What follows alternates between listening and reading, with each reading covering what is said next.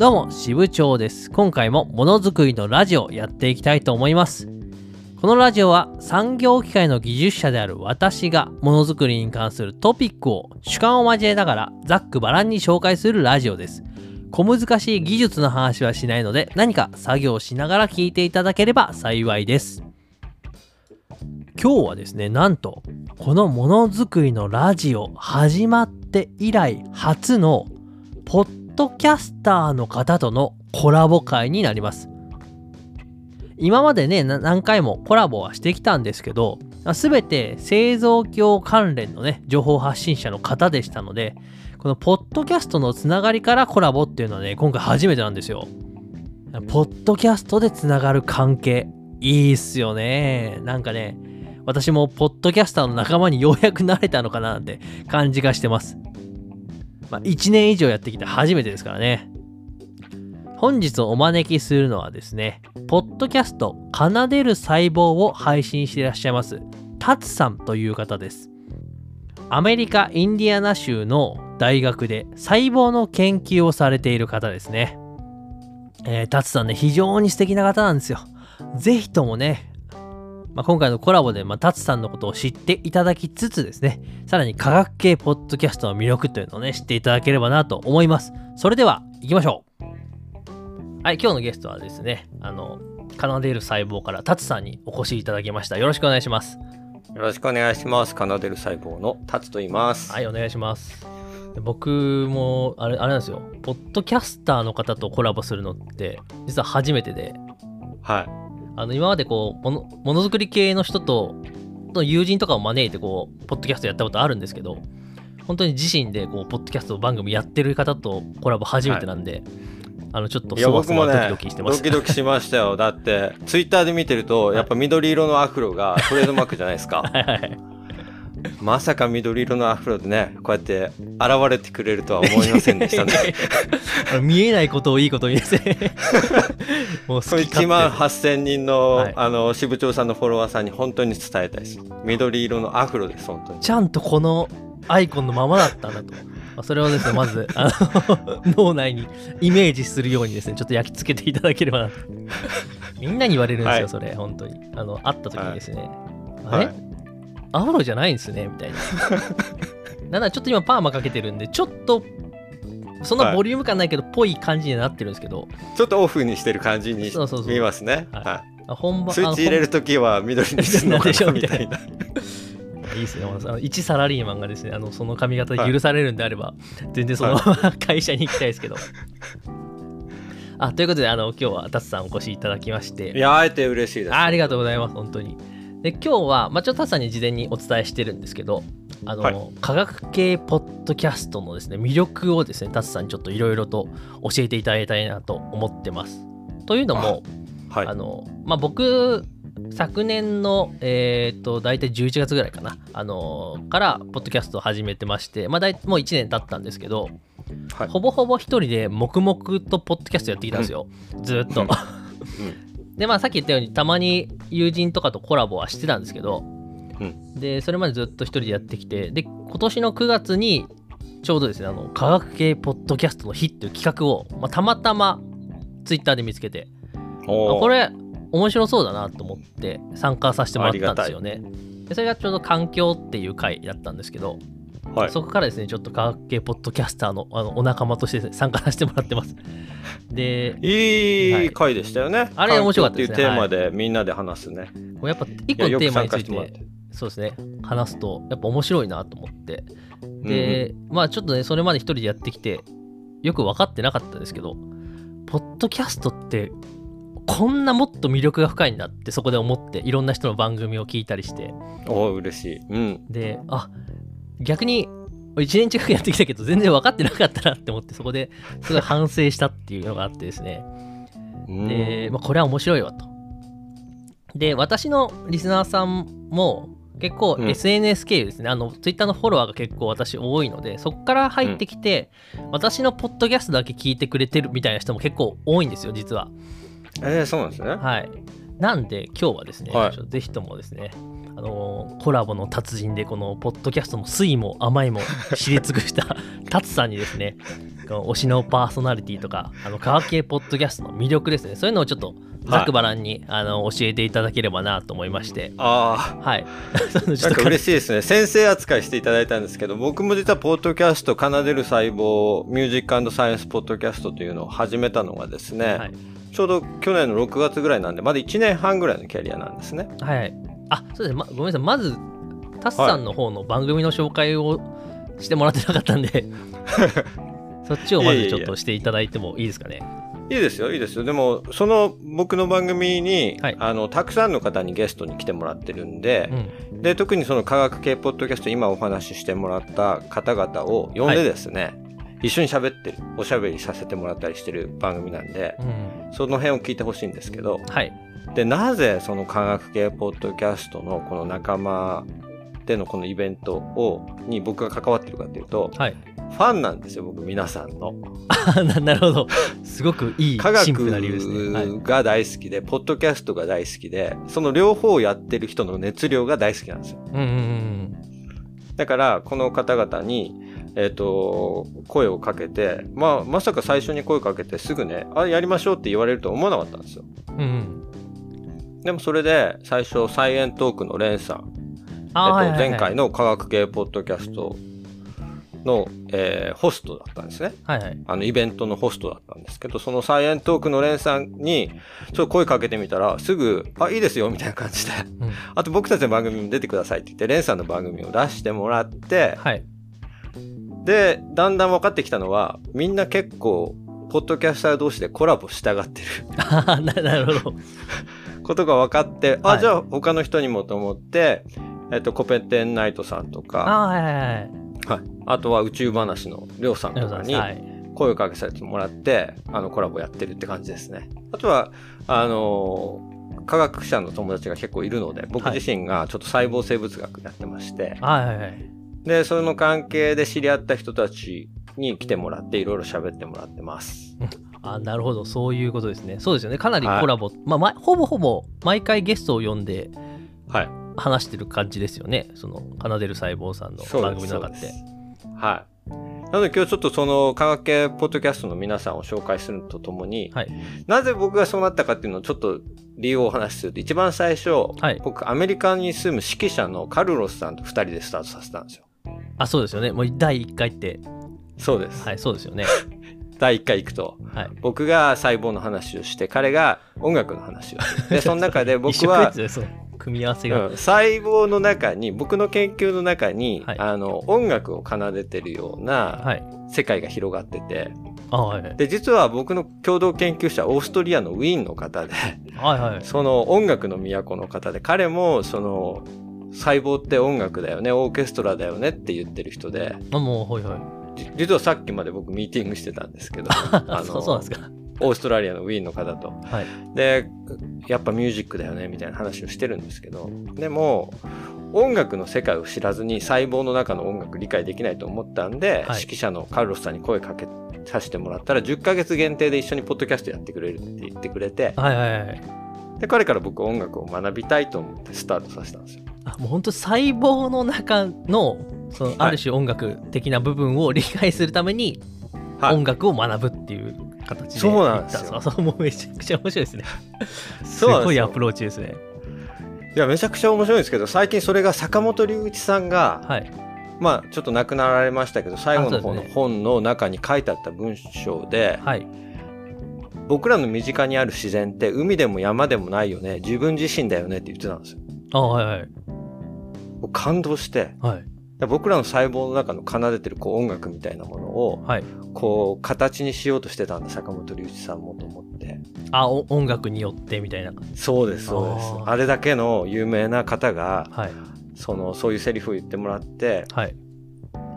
でその指揮者のねカルロスとやってもその体をどうコントロールするか感情をコントロールするか音楽をどうコントロールするかっていうのをすごい話してくれてたんですね。はいはい、それがすごい自分の役にも立ったし、うん。こう音楽家にとっての表現とか音符ってこう音符がいっぱいこうあってはい。音符があるからって演奏者によってお音変わるじゃないですか。あそうですよね。全然ロボットじゃないじゃないですか、うんうん。それと一緒で僕ら遺伝子から遺伝子が同じものを作ってても僕らの細胞って全く違うものできちゃうんですよ。ん？どどういうことですか？例えば2つの細胞を分裂した時にはい。その2つの細胞って似ているようで全然違うものなんですよ。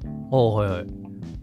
反応が違うんですよ全然。うんうん。だから例えば遺伝子 DNA に支配されてるって僕ら言われますけどそれの DNA をもとにタンパク質とかはい。細胞を作ってこうシャーレの上に作っても、シャーレの上に乗ってる100個の細胞が全然あのーその中にはセンシティブなやつもいるしよく動くやつもいるし何も話聞かないやつもいるしこうやって動いてねって言って無視してるやつもいるし はいはい。あのー薬を。を入れて反応させるときにはい。はい皆さん立ち上がってくださいってこう教室で言ったときにはい。パッと立つのが3、4人いて、はいで、あ、みんな立ってると思って、ざぞろぞろ立ち始めて、はい。で、先生とかに、はみんな立ってって言ってるだろうって、声かけられてからやっと立つ人とかいるのと同じで、はい。薬をパッてかけた時に反応するので、パパパパって反応するのが4、5個で、はいはい。で、10個ぐらいは少しじわーっと上がってきて、最後の5個ぐらいは全く反応しないとか、ああ。そういう世界が広がってるんですよ。そういうことです。そうなんか、まあ、個体差というか、はい。すごく個別にそういう個性を持ってるみたいなイメージね。そう、だから僕らの体ってその全然ロボットじゃないんだっていうのを、こう、楽譜と、こう、楽譜からこう読み取った音楽っていうのと、僕らのその遺伝子から読み取られたはい。細胞っていうものを、その、坂本龍一さんがはいそういうふうに話してくれてて、ちょ。っと感動したんですよ。あ、音楽と細胞ってこうやって繋がんだみたいな。ああ、なるほど。そことつなげるわけですね。はい。でもまあそういう話をずっとしていくと思ってたら、はい。カルロスさん忙しくなっちゃって、僕一人になっちゃったんですよ。ああ、はいはい。それこそ10ヶ月限定って話。あ、はい10ヶ月より早かったですか？カルロス。そうね、だいいや大体10ヶ月で辞めたんですけどその前にもう音楽の話もあんまりしたくないって始まって あしたくないわけじゃないですけど、ちょっと疲れるからなんかはい漫才とかしたいって言われて、で漫才とかする話になってなんかあれ最初の考えたの違うなと思ってから、はい。どうしようと思った時にそのポッドキャストの方々と話していろんはいはないゲストを、まま、あの入れるっていう感じで今の形ができました。ああ、そういうことなんですね。はい。だから僕の番組はそんな感じなので、はい漫音楽の時期と漫才の時期と、はい。あとは科学系ポッドキャストの方々とコラボの時期と、はいえーそういう感じと、あとは一緒にやってるのがゆりかさんっていうあ妻なんですけど、はい。リベラルアーツ校の講師なんで、彼女が、あの、どんな授業をやってるかとか、はいあの、リノベーションをやって、家の、えっ、と、リフォームですね、あ、なんをやかっ、てるかとリフォームのか、回もある。まだちょっと聞けてないですけど、リフォーム回もあるんですよね。なんか、お家の。そんなのをやってます。非常に自由に幅広くやってますね。はい、ありがとうございます。まだちょっと漫才界までああの僕たどり着けてないので、ちょっとあの追っていくうちにちょっと楽しみにしておきます。ありがとうございます。はい支部長さんってあの、古典ラジオは聞かれます？いや、聞かないですね。おー、そうですか。そうなんですよ。そうか、古典ラジオ聞いていただけるとありがたいなと思ってて、っていうのは僕は古典ラジオでポッドキャストにハマって、ポッドキャストをみんながやるべきだっていう話になって僕ポッドキャストスタートしてるんで、はい。そのポ古典ラジオってやっぱ日本一のポッドキャストだと思ってるんですけど、はい。この科学系ポッドキャストの皆さんの紹介を古典ラジオで例えようと思ってたんですよ。そうそういうことですね。はい。ちょっと聞聞いてないんですよ、古典ラジオ。そうか、わかりました。はいあの、歴史を楽しく学べる古典ラジオを聞いてない、らっしゃらないですね。そうなんですよ。OK です。そうか。というのは、僕は樋口塾に入ってて、そこのパーソナリティの樋口さん、聞き役のもうスペシャリストなんですけど、はい。お名前は伺ったことなんですけど、その漢字の古典ラジオなるほど。聞いてないですよ。そうなんですそうか。じゃあ、ちょっと、そこなしでやりますか。はい。えっと、じゃあ、待って、支部長さんの、えっと、よく聞くポッドキャストって何ですか？あ、でも本当に、あのー実はね、そんなにポッドキャスト聞いてなかったんですよ、もともと。あ、そうなんですね。はい。で、音声配信ってすごく魅力的だなと思って、それこそ、あのーは徹底的に聞き込んだのは、りょうさんの宇宙話。ああ、宇宙話スタートなんですね。そうで、そのスタイルを真似したんで、一人で黙々とこう、ひたすらものづくりについて語るみたいな、毎日じゃないですけど、僕の場合は。はっていうのをやって、まあ、ひたすらりょうさんを、日あの、はい まあベンチマークって言うとあれですけど、スタイルを真似てったんで、なるほど。そうそう、黙々系なんですよ。すごいな、やっぱ、りょうさん。さすがだな。カリスマ性ありますね。いや、そうですよね。だって一番本当に、ポッドキャストやろうと思って、はい。誰か真似しようと思って、はい。でそこで初めてポッドキャストをバーって検索した時に、はい。いろいろ出てきて聞いた時に、これはすごいなって思ったのがやっぱ一番りょうさんで、おー。こんな量毎日やってんのかと思って、しかもこのクオリティで、しかも衝撃面白いし。受けますよね。はい、ちょっと衝撃を受けてですね、その時ちょっと毎日やるっていうのはさすがにちょっと無理だと思ったんで、週一にしようと思って、ちょっと、で、ちょっと真似して始めたみたいなところがあるんですよ、いやいやいや、自分でね、あの、ご自分で、あの、変態だって言ってますから。いや、あれはすごいと思いますよ。一回だけちょっと、ねはい、お話しさせてもらったこともあって、スペースで。あ、そうなんですね。はい、あの、え、どいこで会ったんですか？や、あのーネ、ネットですけど、あのーはい。あれなんですよ、せ1000回記念をスペースで生放送でやってて、あ、僕もそこいました、そういえば。ありました？あ僕、はいその時に、はい。と突して、あ、したんですね話し話したんですよ。でそれがはじ初めてというか、最初で。ああ、なるほど。僕、あの、アメリカなんで仕事中なんで、入ったり出たりだったんで。そうそういうことですね。多分、じゃあなんで、あの場に僕いました、いました。でそこで初めてちょっと、あん時最高潮に盛り上がりましたからね。お祭りでしたからね。お祭りでしたね。あの、個人のポッドキャスターがここまで、こう、バーッと入り込むみたいな、そうですこランキング。あれすごかったですよね、そう3位まで行って。しもう知らない方にお話しさせてもらうと、はいもうこの科学系ポッドキャスト界を引っ張ってると言っても過言ではない。はい。あのーそうですね。背番、やサッカーで例えると日本代表背番号10ぐらいな感じですかね。そうですね。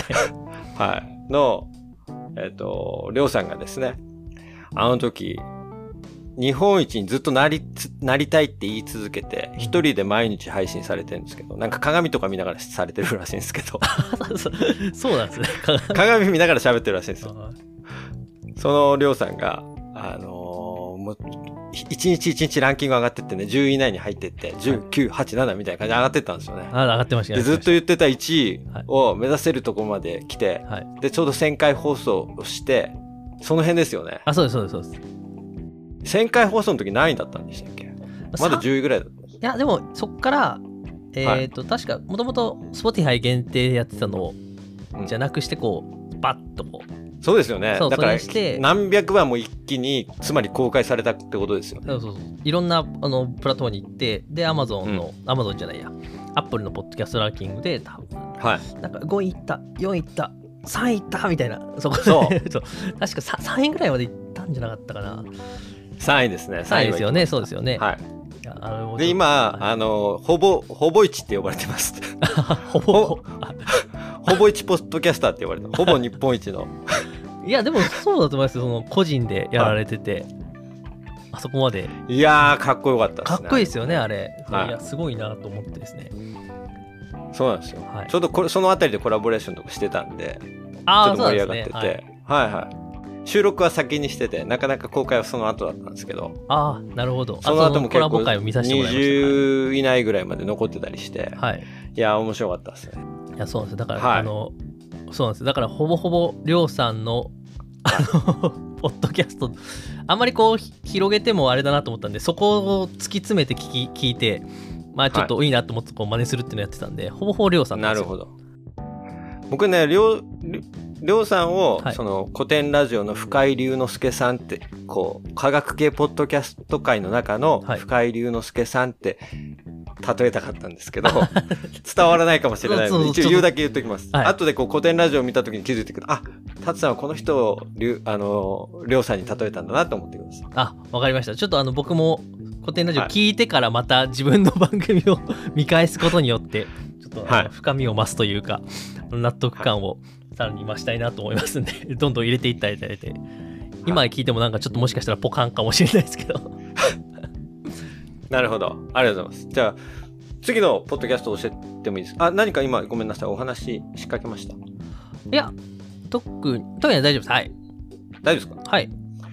で続いてね、はいえーおすすめしたいポッドキャスト、科学系ポッドキャストはですね、はい。サイエントークですね。ああ、そうですよね。サイエントークさん。はいいですよね。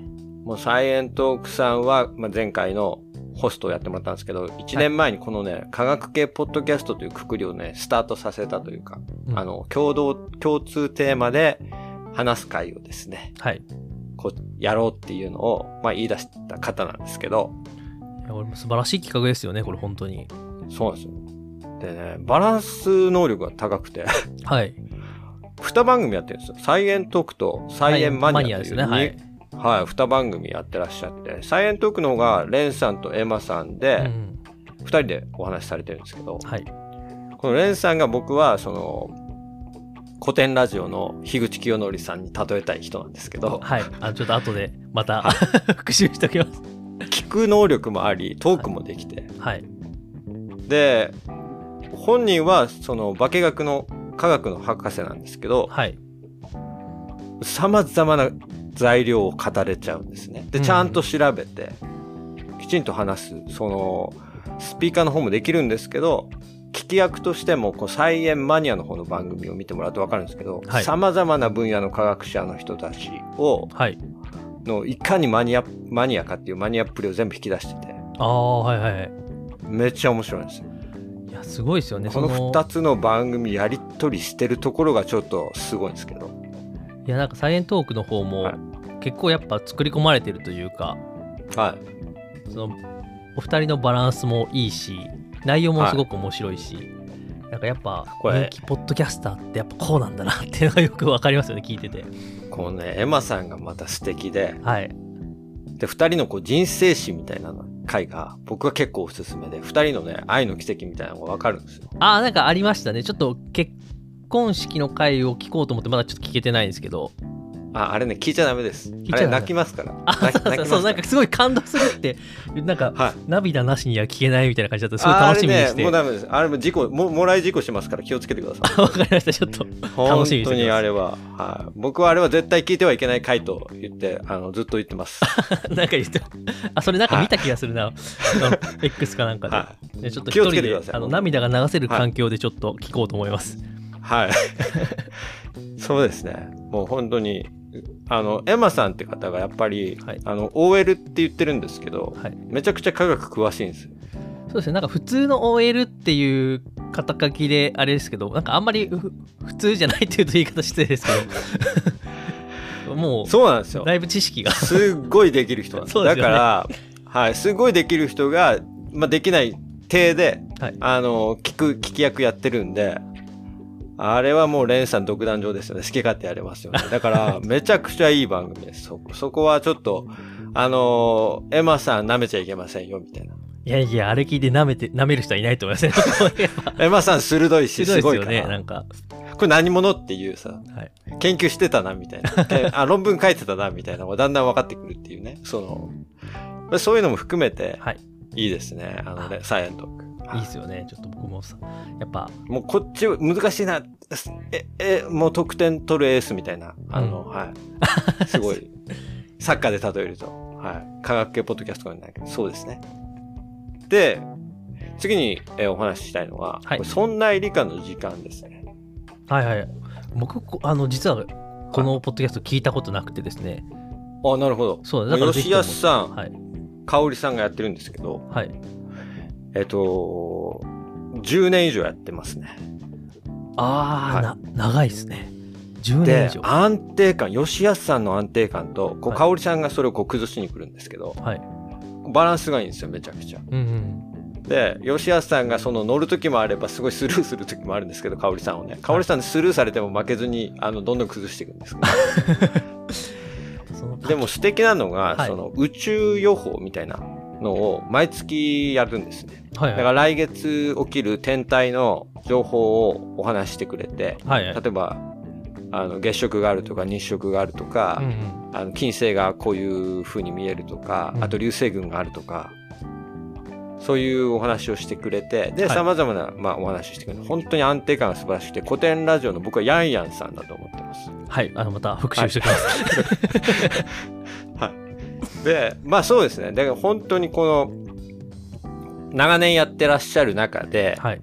あの、スペースでお話しさせてもらった時に、はい。みんなにとにかくやめないでほしいって思ってて、やっぱりこの、ポッドキャスト始めるけど続かないっていう人たちが多いのを、やっぱ10年間やってきてるんで、いろいろ見てきてるらしくて、はいはいはい。やっぱりこの、科学系ポッドキャストをやってる人たちの場を、同じようなポッドキャスターの人たちをみんみんな、あの、可愛い後輩のように思ってくれてる人で、吉安さん自体がね。はいはい。すごく僕らをこう、温かく包んでくれてて、うんで、CM を流してくださるんですよ。あ、番組内でってことですか？ポッドキャスト。ああ、はい。で、僕一回、あ、本当ですか？流していいんですか？って言って30秒で CM 作って送ったんですけど、はい。2日連続でちょっと見たことない数字聞いていただきました。あ、そのえ影響でってことですか？吉安さんプッシュ半端ないです。ああ、すごいですね。そのやっぱ後輩をはい。応援するというか、さすが10年選手の。そうです。僕らの CM の後に、この番組本当に面白いとか、こういうところがいいんですとかの、はい。あの、なん、優しい、あの、紹介を足してくれくださるんで、リスナーさんたちがそのままパーンっていっちゃうんですよね、きっと。えいいことですね。パーンとめっちゃ導かれるように。はい。はい。ぜひぜひ。あ、あの、わかりました。このね、話を聞いて、僕は子供と一緒に、はい。今日も天体観測をするみたいな感じで一緒にしに行った時に、吉安さん情報で、はい。この星はね、こうでね、こういう風に見えるんだよ っていう話をしながら子供と素晴らしい時間を持てるっていうね。あ、それいいですね。すごい。ははい。僕もちょっと、あの、子供ちっちゃいんで、い。はあの、ぜひとも、これがの宵の明星だよって一緒に見に行けたり、今の季節が一番光るんだよって言って、あ、いいなそういう話をからいろんな話して、はいああ、お父さんこの星こうなんだねとか、はい。えー、土星の輪って見えないのみたいな 会話になってくるんですけどめちゃくちゃいい。はい。はい。ぜひぜひ、あの、素晴らしいんで。あ、わかりました。ぜひ聞きたいと思います。はい10で、年科学系ポッドキャスト、本当今ね、20番組ぐらい集まってるんですけど、はいちょっと、もうちょっとだけお話しさせてもらうと、はい。僕らのゲストに来ていただいた、コッペテンナイトさん。あ、はいはいはい。聞きました。ね。インディアナツアー。はい。これ、春名誠さんが来てくれたんですけど、春,、はい春名誠さんは、あの、宇宙の中でも、こう、地球とか、こう太陽を回ってる衛星、太陽を含めた衛星の専門家なんですよね。はい。で今、大学院生で研究されてるんですけど、はい。とにかくね、まず、声が綺麗。ああですね。声が綺麗で、声が綺麗っていうのは、コントロールできないんですよ、人って。だからこれは、心が綺麗ってことなんですよ。なるほど。そういうこと。これはね、はい。これはポッドキャスト嘘つけないとこで、うんうん。もう声に出ちゃうんですよ。あ、まあそうですね。汚れた、人汚れたおっ。さんのこういうのはね、出ちゃうんですけど、は いもう本当に綺麗。もう声聞いて、話聞いてるだけで心が現れるのがコペテナイトですね。なんかすごいあのーあれですよね。タツさんのコラボの中でもすごく声を押してましたよね。すごい癒されるって言って。そう。そう。本当に、あの、もう、もうすべてが綺麗。もう、ここの、何ですかね、ポッド科学系ポッドキャスト界の宝石ですね。あの、人には例えにくいんですけど。はい。で、これは、えっ、とね、みずほさんが、はいあ、指原みずほ、芦原みずほさんかな芦原みずほさんかなその方が、こう、演劇とかの勉強をされてた方で、うん。で、その演劇の話をするんですけど、はい。その演劇の話もまた良くて、はいはいシェイクスピアの四大悲劇って回が僕は大好きでしたね。心に響きましたね。ああ、なんか、あれですね、はい僕ちょっとまだそれ聞けてないですけど、はタスさんの、はい、コラボの中ですごい押してるのを聞きました。シェイクスピアが、はい。まあ、何百年前ですよ。あの、くだらない人間の、はいまあ、悲劇をですね、はい。あの、書いてるんですけど、人間はいつまで経ってもこの醜いことを繰り返すうん。ことをですね、あの、見事に表現した作品なんですけど、それを解説してくださってて、はいはい。はい。それに、あの、春名誠さんが、くだんないね、みたいな。ダメね、人間って、みたいな。もっと、あの、お互い尊重し合ってね、いい社会にしていこうよ、みたいなね、お話をしてるんですけど、これはすごく面白いです。結構あれですね、切り込みます。切り込むというか、いや、もう、くもう、あれですよ、バッツリ切る。あ誠さんはもうバッツリ切るんで、はい。はい。いろんなニュースの中でもう、そのね、まっすぐな心を持った人なんで、あそこがかっこ、みもう聞きどころです、本当に。あと、まあ、もう一つ、えっ、と、もう一つだけお願いさせてもらうと、仏作さん。あはいはい。松崎さん、はい。もう生物をね、ざっくりと紹介するラジオなんですけど、はいもうこの、この先生もですね、あの、多分学校の先生なんですけど、うん。教育者みたいなのがね、出てるんですね。で、レンさんを創造神っていう風に呼んでるあの、名付け親がですね、はいこの仏作のお二人なんですけど、そうなんですね。あの、なかなかあの、レンさんとかりょうさんとかも時々こう、まあ、いじるまでいかないですけど、うんまあ、触れたりしてて、うんうん。温かいこの科学系ポッドキャストをうまく、あの、繋いでくださってるはいはい。番組で。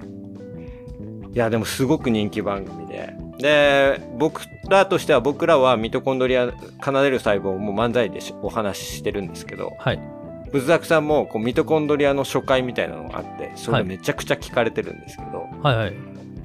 やっぱ上手なんですよ。面白いし、上手だし、聞きやすいし。なので、まあ、あのー競うわけではないですけど、はい。まあ僕らよりちょっと上手いぐらいですね。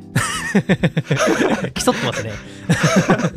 はい。ということで、もう大好きな番組です。こういったはい。感じでいますね。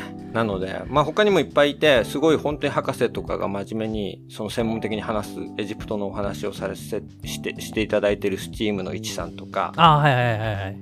はい、とか、いろいろいらっしゃるんですけど、支部長さん誰かちょっと、あの、印象に残ってる方とか言ったら、ああ、印象に残ってるっていうか、僕が推してる、まあ、紹介したい人は一人いてですね、あのー最近本当に科学系ポッドキャストの日に入ったんですけど、あのーはい。デザインレビュー FM っていうですね、あの、はい。ポッドキャストをやってる常蔵さんという方がいまして、はい。あのーあ実はですね。バックグラウンドは僕とほぼほぼ一緒なんですよ。あのエンジニアの方でものづくり系の,、かその科学というか技術を発信してる人ってもともと僕ぐらいしかいなかったんですけど、あの本当に8月ぐらいかなから始められてあのちょっと一緒にものづくり系のポッドキャストを常蔵さんと一緒に盛り上げていければいいなと思いながらですね、ちょっと応援しているという。あのいや、いいじゃないですか。はでもともと常蔵技さん術系、ものづくり系そうですね。しかもの盛り上がりですね。面白い、面白いというか、はいあのーバチバチに競合なんですよ。あの同じバチバチなんですか？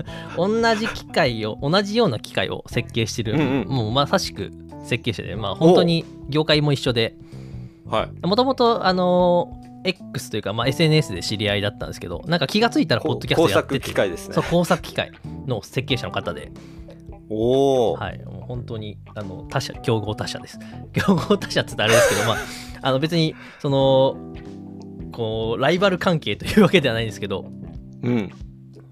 そうそういう同じバックグラウンドを持ってて、で、ポこのッドキャスト始めて、やられて、で今一緒に、一緒にというか、まだちょっとコラボはさせてもらってないんですけど、まさにこう、同じような分野で。で、常蔵さんの方が僕のポッドキャストよりも結構深い部分のこの機械設計の話とかうん。されてて、はよりそのエンジニアエンジニア向けみたいな形になってたりとか、い。はい。あと結構そのすすごくこの切り口が面白くていろんな世の中の出来事とかを、まあ、技術的な視点でちょっとレビューしていくみたいな番組をやられてて、なるほど。はい、なんでちょっと今押してます僕は。おいいですね。ど、どっちが先に始めたんですか？あでのあの僕の方が先に始め僕がやってから1年ぐらい経ちますけど、常野さんも本当今年の8月ぐらいから始められててで科学系ポッドキャストの日にも10月の回かな？からぐらいから参加されてるんで、おー、すごいですね。はい、あの私増えますかね？これからものづくり系ラジオは。あの増えてほしいんですよだからあの増やしていこうと、はいもうこの分野で増やしていって、まさにこの科学系ポッドキャストの日みたいに、あのものづくり系ポッドキャストの日が できるぐらいちょっ増えていくとものづくりの日ですね。そうものづくりの日ものづくり。はい。そういう音声配信がこうなんかみんなでできるぐらい増えると素敵だなと思いながらですねちょっとみんなに押してったりあと僕のいいですね。ポッドキャストにもゲストとして引き込んだりとかですねしてます。はい。今まさにちょっとワクワクしますそれは。そうですよね。やっぱ素敵じゃないですか。やっぱポッドキャスト科学系ポッドキャストはい。のに参加させてもらったりとかこういろいろコラボ聞いたりしながらですね思うのやっぱ素敵だなと思って、皆さんこう自分でやっぱ研究まあほとんどが研究されてる方じゃないですか、結構博士の方とか。で、はい。もう本当になんだろう。で別に誰に こう言ったらあれですけど、誰に頼まれたでもなくですね自分の専門分野を楽しそうにみんな語ってるじゃないですか。やっぱうん。本当好きなんだなと思っってやっぱ好きなものをそれを好きな人が語る、その言葉とかなんだろう雰囲気ってすごい楽しくなるんですよね聞いててでそういう人たちのまさに、はい、まさにその通りです。そうですよねそこですよね。そこですよねだから、はい声から伝わっちゃうもんね、好きなのが。あそうそうそうそうあ、そんなに好きなのみたいな。本当に好きなんだなと思ってなんかそれがそんなに好きなんか、この人めっちゃ面白いなってなるじゃないですかはやっぱそれがやっぱ僕の中でたまらなくてい。いや、わかりますよ。わかりますだって、支部長さんも、はいそのものづくりのはい。ネジの入れ方とかに、はい。あ、そんなにネジ入れんの好きなんだ、みたいな。情熱があるんで。はい。はい、あの僕もちょっとそういう熱を持ちながらですね。まあ必然的に好きなんでそうなっちゃうんですけど、まあそれが伝わればいいなと思いながらある種自分のポッドキャストもやってるんでですね。あのそういう人たちがまあそれが別に音声配信でなくてもいいですけどね。例えば YouTube とか他のプラットフォームもあるんでいいんですけど、まあなな音声ってやっぱなかなかそこにはない魅力聞きやすさとも含めてあると思うんでちょっとこの分野をですね開拓して盛り上げて、まあ、科学系ポッドキャストと一緒にですねこうちょっとまあものづくりも科学なんでねそこにこうバッいや、そうですよ。ものづくり分野の人も本巻き込めたらなと思ってやっておりますという感じですね。いや、一緒にやっていきましょう。あぜひとも。ものづくりと科学ともやってってね。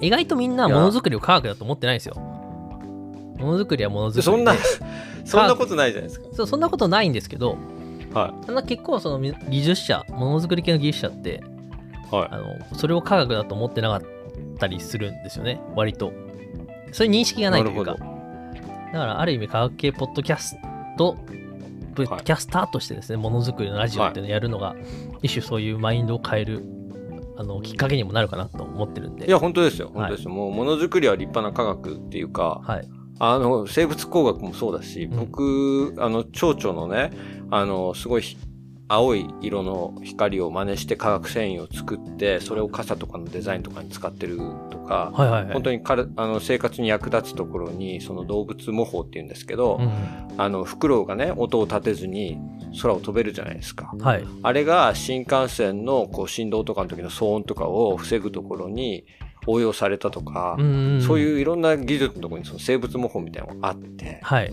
やっぱ僕そういうのもすごい科学としては好きで、それがやっぱ生活に、あの、密着したところにはい。科学技術みたいなのがやってくるっていうのがすごい好きで。はいはいはい。で、今のそのものづくりだって、あの、支部長さんも番組の中で話してましたけど、今熱いのって、それがデジタルトランスフォーメーションだったり、はいはいはい。その他の分野のトップ技術とのこう組み合わせとか、うんうん AI 使ったりとか、はい。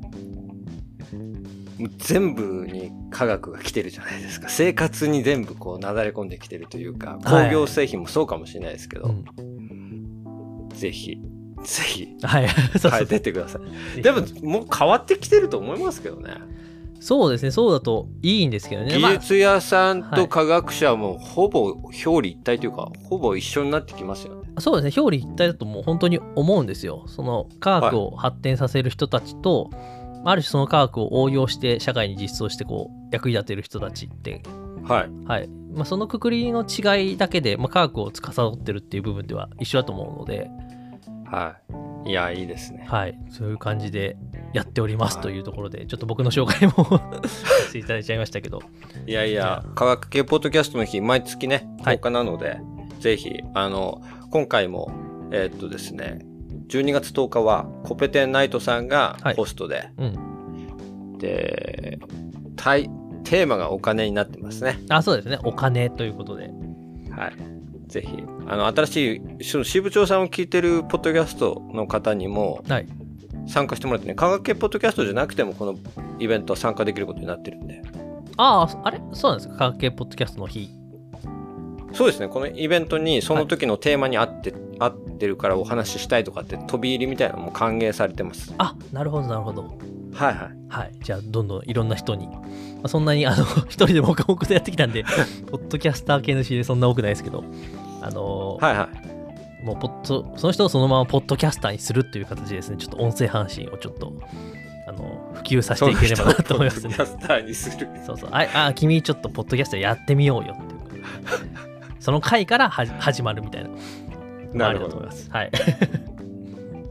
まあ、この界隈がすごくすごく魅力的であの盛り上がっているということをですねあの、、はいろんな人に伝えられればなと思いますんで、本当そうですね。はい、あのこのタスさんの話でだいぶ伝わったと思いますんであの そうですね。広がりが今後もどんどん出ていければなと思います。はい、そうだと嬉しいです。あありがとうございます。というわけで結構いい時間ですので、はい。あの僕の方の間ですね。はい。方のコラボはここぐらいかなとさせていただけたらなと思います。またあの定期的にですね、はい。ちょっといろいろコラボさせていただければなと思いますんでよろしくお願いいや、します。楽しかったっす。いや楽しいですね。ものづくりのラジオ初登場できました。はいあありがとうございます、はい。タスさんでした。ありがとうございますありがとうございます。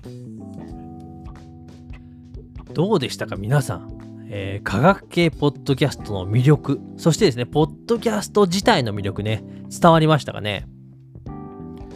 ポッドキャストの番組ってねまあ結構いっぱいあるんですけど、まあ、今日ねタツさんに紹介していただいた番組、まあ、全部素敵な番組なんでねぜひとも聞いてください。僕もですねこうタツさんのね話の腰をですねぽっきりと折ってしまったんで古典ラジオですねすぐに聞いてきます今日紹介していただいた番組に関してはですね、このポッドキャストの説明欄に一覧まとめてありますんで、ぜひともね、そこから辿ってみてください。あとね、今回コラボなので、僕もですね、タツさんの番組、奏でる細胞の方にお邪魔させていただきました。今回はね、タツさんから科学系ポッドキャストの魅力を教えていただきましたんで、私の方ではですね、タツさんに工作機械の溢れて止まらない魅力、それを伝えてきました。まあ、奏でる細胞さん側ではですね、まだちょっと投稿先になるみたいなんですけど、そちらもね、非常に楽しみですね。人のポッドキャストにお邪魔するなんてことはね、やったことないんで、どういう仕上がりになってるのか、というかね、僕がどういう感じで喋れてるのかっていうかね、すごく気になりますけども。ぜひともね、そちらまた投稿されたらね、私の X の方でも告知しますんで、楽しみにしていただければなと思います。いやーでもタツさんねすごく、まあ、話せば話すほどですねこう魅力が溢れる人なんですね。本当にねあの奏でる細胞さんではねいろんなゲストの方を招いてこういろんな分野の話をしてるんでねめちゃくちゃ面白いです。もうすぐにでもね聞きに行ってください。でなんかねこう、まあ、このポッドキャストを撮る前の打ち合わせでもですね1時間ちょっとタツさんとお話しさせていただいたんですけどだからね、僕の中でね、タツさんってね、お兄さんっていうイメージで、僕ね、長男のはずなんですけどね、まあ、ついついタツ兄と呼びたくなってしまう、頼れる存在です。というわけでね、今日からですね、あのタツさんは私のお兄さん認定となりましたんで、まあ、タツ兄としてですね、これからもいろいろと一緒にやっていただければなと思います。というわけでね、今回はここまでとさせていただきます。ものづくりのラジオでは、まあ、コラボ相手随時募集しております。まあ、すでに私の方からね、あの、コラボしましょうと依頼させてもらってる方もいますけども、今後ですね、もっと積極的にいろいろな方とね、コラボしていきたいと思ってますんで、我こそはという方はですね、ぜひともご遠慮なくお声かけください。私は支部長技術研究所という技術ブログも運営しています。週1更新を目標に更新しておりますので、そちらもぜひチェックしてください。また、X の方でも毎日役立つ技術情報の発信を行っております。朝7時20分、夕方18時20分に必ず投稿しておりますので、そちらもチェックよかったらフォローしていただけると嬉しいです。あとこのね、ものづくりのラジオの兄弟番組としてですね、ものづくりの視点という Voicy の音声配信もやっております。こちらはね、月曜日から金曜日までの週5で配信してまして、10分ぐらいで聞けるちょうどいい感じのものづくりの話しております。ぜひともね、そちらも聞いていただければなと思います。というわけで、今回のラジオはここまでです。以上、支部長でした。ではでは。